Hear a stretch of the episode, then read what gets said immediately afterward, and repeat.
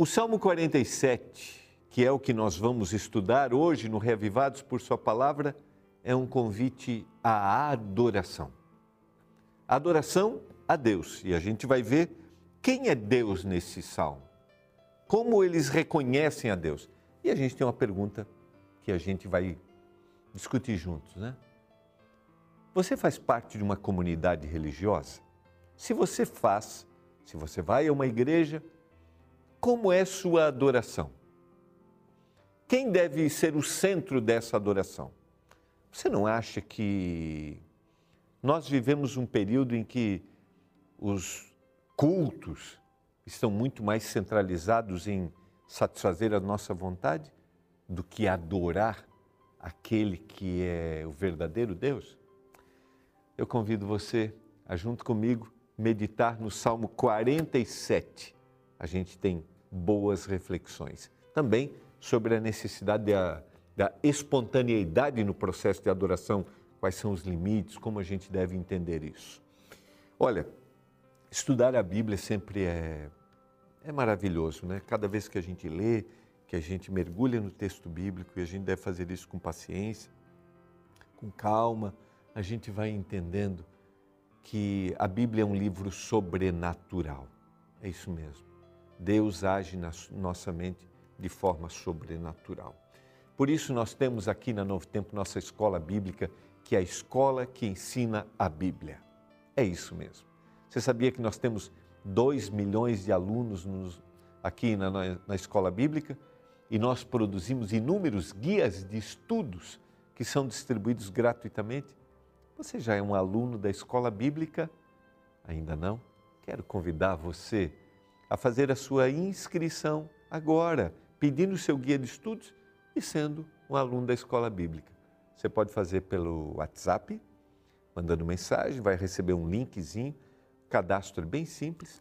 Você pode acessar o nosso site também, está aí, bem simples, ou você pode ligar no horário comercial para a gente. 0 Operadora 12 21 27 31 21. Olha, eu trouxe hoje um guia para te oferecer aqui sobre educação de filhos. Está aqui, ó. Pais preparados, filhos de caráter. A gente está apresentando para você nas últimas semanas esse guia. São oito temas para te ajudar. São oito videoaulas com a autora do guia de estudos. As videoaulas são acessadas através do QR Code. Isso mesmo. É só você abrir a câmera, dentro de cada estudo está ali o QR Code, e você vai ver a Darleide, que é autora do guia, explicando o conteúdo. Você também pode ir lá no youtube.com barra Escola Bíblica NT e acompanhar as aulas que a gente teve no programa Escola Bíblica que eu tive o privilégio de compartilhar. Então entra lá, você vai encontrar os oito temas estudados de forma detalhada. Não esqueça, peça seu guia, preencha, depois você vai receber o seu certificado. Combinado? Vamos aprofundar nosso conhecimento na palavra? Olha, a gente vai para o intervalo, é bem rápido e na volta nós vamos estudar junto o Salmo 47. Não esqueça de compartilhar com seus amigos o programa de hoje, nosso canal no YouTube, Deezer, Spotify. Compartilha com ele a mensagem do nosso programa, esse livro tão simpático que é o livro dos Salmos. É rapidinho, eu já volto.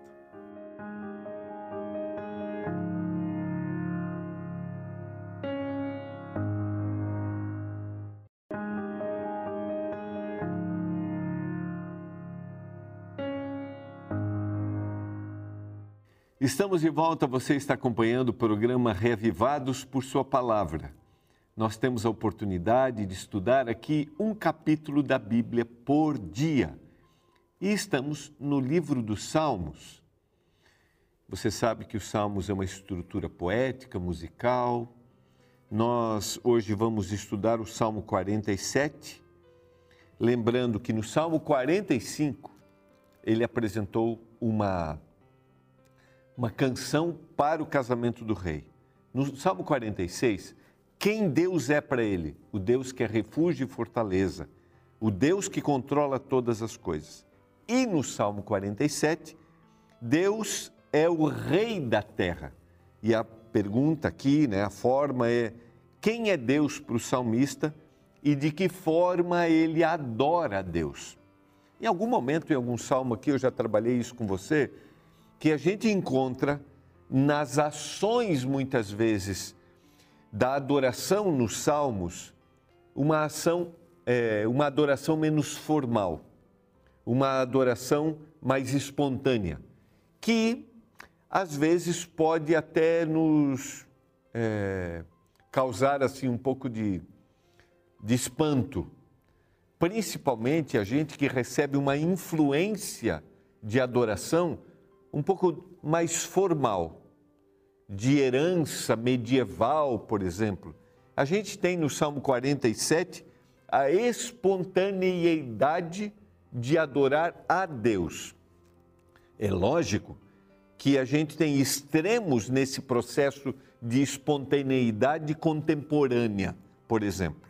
A gente tem, às vezes, o que alguns chamam de adoração, e é muito mais do que um, é muito mais um êxtase pessoal, né? um frenesi pessoal. E não é isto que o Salmo propõe. O Salmo propõe uma reverência, mas uma reverência que traga uma participação. Olha que interessante. E aqui vem a nossa reflexão, né? E, e deixa eu dizer uma coisa para você. É, eu acho que isso tem muito a ver também com o nosso processo cultural, né? Que ele deve ser respeitado em cada comunidade, em cada região do mundo. Tem muito a ver com a forma como foi é, ensinado. Por isso eu não posso adotar, às vezes, uma expressão de adoração que seja totalmente diferente da minha cultura e que vá espantar, que vai causar assim vergonha ou vai causar né, é, escândalo. Dá para entender? Mas o salmista que propõe uma adoração para reconhecer quem é Deus. E olha o que diz no verso 1: Batei palmas todos os povos, celebrai a Deus com vozes de júbilo.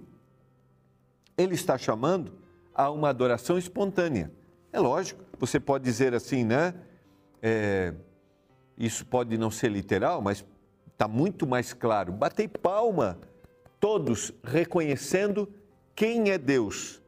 Celebrai a Deus com vozes de júbilo. Essa proposta de, de, de adoração e de celebração não é para alguém da comunidade, não. É um reconhecimento. Eu reconheço que o Senhor é o Rei da terra. E celebre a Deus com vozes de júbilo. Ou seja, ele está propondo cante, cante com alegria. E você vai perceber no Salmo que isso se repete. Agora, por que, que ele está propondo isso? Pois o Senhor Altíssimo é tremendo. Ou seja, é um Deus que eu devo reconhecer, que eu devo reverenciar. Por isso, adoração e adorador estão muito ligados e é a visão do adorador, ou seja, como ele olha para Deus. Então, quem é Deus para mim nesse processo de adoração? Porque eu não vou fazer, não vou adorar sem ter um contato com Deus. A verdadeira adoração se dá quando eu reconheço quem é Deus e estou ligado a Ele. Fica claro isso para você? Então, por que cantar louvores? Por que celebrar, bater palmas, reconhecendo o Deus da terra? Porque Ele é altíssimo e um Deus que deve ser reverenciado. É o grande Rei da terra. Viu só o que ele propõe? Ele está reconhecendo quem é Deus.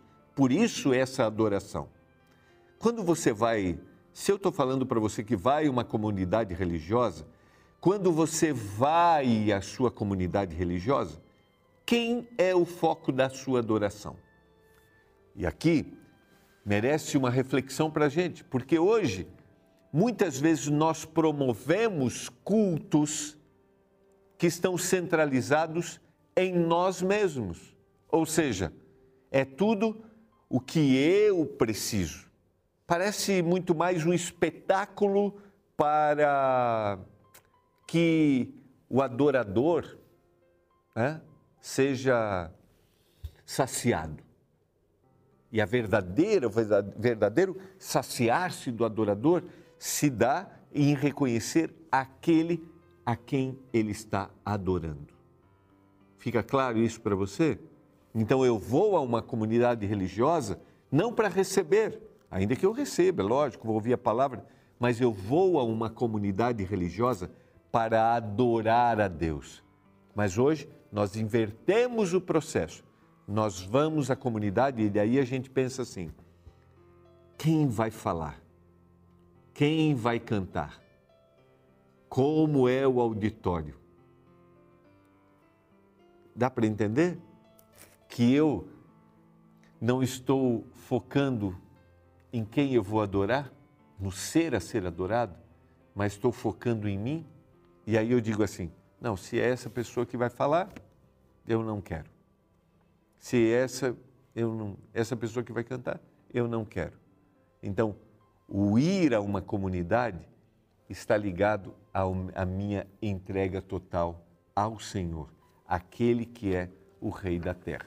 A verdadeira motivação no processo da adoração, a verdadeira motivação dará também um aspecto genuíno do adorador. Verso 3: Ele submeteu os povos e pôs sob os nossos pés as nações. Estou reconhecendo quem Ele é, estou reconhecendo o que Ele faz. Escolheu a nossa herança, a glória de Jacó, a quem Ele ama. Então, por que eu estou adorando? Por que eu estou celebrando? Porque o Senhor me escolheu. Não fui eu que escolhi, Ele me escolheu primeiro. Eu queria dizer para você, você sabia que o Senhor escolheu você? Agora, a entrega depende de você. A entrega total, o reconhecimento total depende de você. Quero ir um pouquinho mais longe nesse processo da adoração e do reconhecimento, sabe? Muitas vezes, isso é muito rotineiro. Pessoas que frequentam uma comunidade, quando retornam desse processo que chamam de adoração, ou de ter ido a uma comunidade, ter ouvido uma mensagem, ter assistido uma música, quando ele não centraliza em quem ele está adorando, ou seja, eu estou indo à comunidade porque Deus está aqui, porque o Senhor é importante, eu tenho a tendência de centralizar em mim e neste retorno de gerar, se houve bons momentos, gerar satisfação, elogios, uma conversa. Agora, se não houve satisfação, se alguma coisa da mensagem não esteve de acordo com o meu pensamento, a tendência é negativar e aí influenciar o ambiente. Vejam como isso é muito forte. Ele chama a celebração, ao júbilo, à adoração, ao bater palmas, adorar ao Senhor, reconhecendo Deus que fez todas as coisas, o Deus que submete todos os povos, o Deus que é o Deus que governa, o Deus que é o Deus soberano. Então, o foco é Deus, não é Ele. Quando eu inverto esse foco, a minha insatisfação gerará insatisfação no ambiente em que eu estou. Sequência para a gente pensar juntos aqui. Subiu Deus por entre aclamações, o Senhor ao som da trombeta. Deus aqui é o Deus que triunfa, é o Deus que dá vitórias. E Ele está celebrando porque ele reconhece que Deus dá vitórias, que Deus é a fonte de toda vitória. E agora ele repete no verso 6: Salmodiai a Deus, cantai louvores. Salmodiai ao Rei, cantai louvores. Quatro, quatro vezes ele usa essa expressão, o salmodiar, né? o cantar, e ele repete o cantar no mesmo tom e depois o cantar louvores, o cantar de novo, depois o cantar louvores. O canto faz parte do processo da adoração. E aqui vale uma outra coisa para a gente pensar. O que a gente canta? O que a gente canta? Será que estamos cantando aquilo que reconhece, ou a música que reconhece a Deus verdadeiramente como o ser a ser adorado? Ou nós estamos cantando muito mais músicas que são, estão centralizadas nas nossas necessidades, nos nossos vazios, e aí nós não estamos adorando, nós estamos voltando a adoração para a gente. Dá para entender o processo? Eu não estou dizendo que essas que é, a música que fala do meu vazio, da minha entrega, da necessidade que eu tenho, não faça parte do processo importante do ato de da vida cristã. Não, não é isso que eu estou dizendo. O que eu estou dizendo é que neste, neste salmo ele está, me, ele está propondo a adoração a Deus. E um culto de adoração, a música também reconhece quem é Deus. Ao Deus que faz todas as coisas. Eu, eu, eu acho que merece essa nossa reflexão. É, você talvez faça parte de uma comunidade religiosa. É, que músicas que estão sendo escolhidas para a comunidade, para a congregação cantar no processo de reconhecimento de quem é Deus? Sabe, que músicas estão sendo escolhidas ali? É uma música que diz assim: Deus é o, Deus é o Criador e eu reconheço a Deus? para a gente pensar. Porque essa, a, a, música, falando no aspecto religioso, ela tem um papel para cada momento. E neste momento é uma música que reconheça a Deus como adorador, como ser a ser adorado. Verso 7, Deus é o rei de toda a terra. Ele repete essa expressão usada lá no verso 2. Então eu estou reconhecendo que ele é o rei de toda a terra. E aí ele repete de novo: salmodiai com harmonioso cântico harmonioso cântico. A adoração reconhece que Deus é Rei de toda a terra, que Deus reina e neste processo ele canta, canta, canta, canta e a música faz parte, a sua, a, a sua estrutura musical é desse reconhecimento. No verso 8 ele vai repetir a mesma expressão. Agora ele diz no verso 7: Deus é o Rei de toda a terra e no verso 8, Deus reina sobre as nações. Deus se assenta no seu santo trono. Agora, é, vale a pena a gente pensar num outro detalhe. Nós adoraremos na nossa comunidade o Deus que nós adoramos no dia a dia. Nós adoraremos em um culto religioso o Deus que a gente adora todo dia. E aí vem a pergunta: eu reconheço todo dia que Deus é o Rei da terra? Eu reconheço todo dia que Ele reina sobre as nações? Eu reconheço que todas as coisas que eu tenho vêm dele? Se eu faço isso todos os dias, como resultado, no sábado, eu estaria adorando a esse Deus. No domingo, na sua comunidade, talvez, seja o culto no domingo, eu estarei adorando ao Deus verdadeiro, reconhecidamente quem Ele é.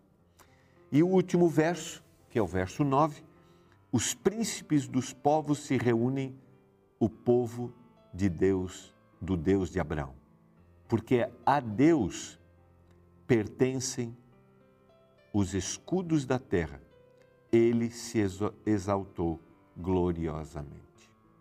O salmista termina mostrando quem verdadeiramente é Deus e o que pertence a Ele. Tudo.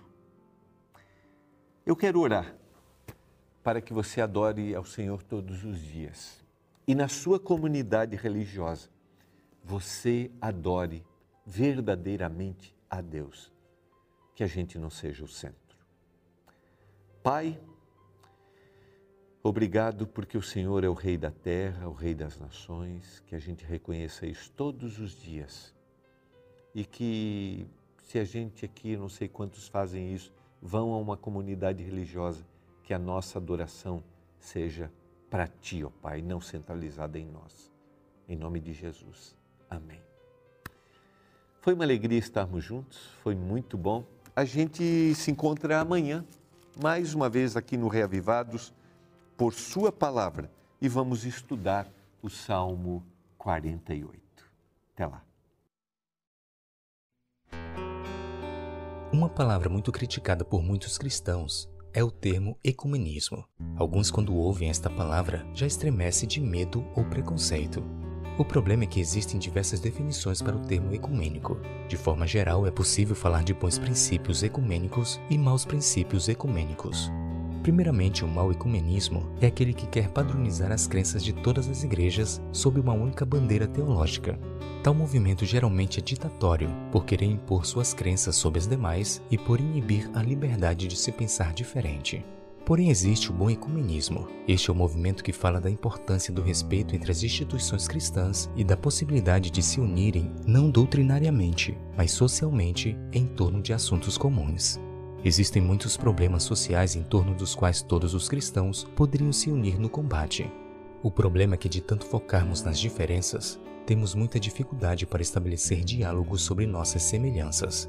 E assim, cada vez mais as igrejas cristãs que falam tanto sobre o amor de Cristo se veem como concorrentes ou rivais.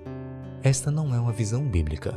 Desde o Antigo até o Novo Testamento, Deus sempre apresentou seu plano de ter uma família unida pelo amor e pelo respeito, mesmo discordando, jamais deveríamos nos tratar com ódio. Afinal, o futuro de todo filho de Deus é fazer parte de uma família universal.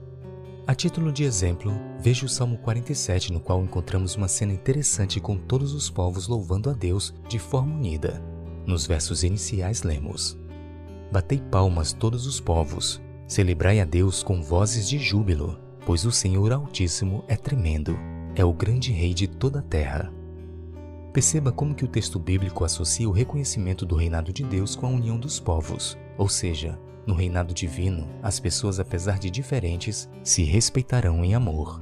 E assim, já que os habitantes do paraíso descrito na Bíblia serão pessoas que sabem viver em paz uns com os outros, qualquer pessoa que aqui nesta terra odeia os outros e os trata com desprezo, ainda que seja por motivos religiosos, já está se desqualificando para o reino de Deus.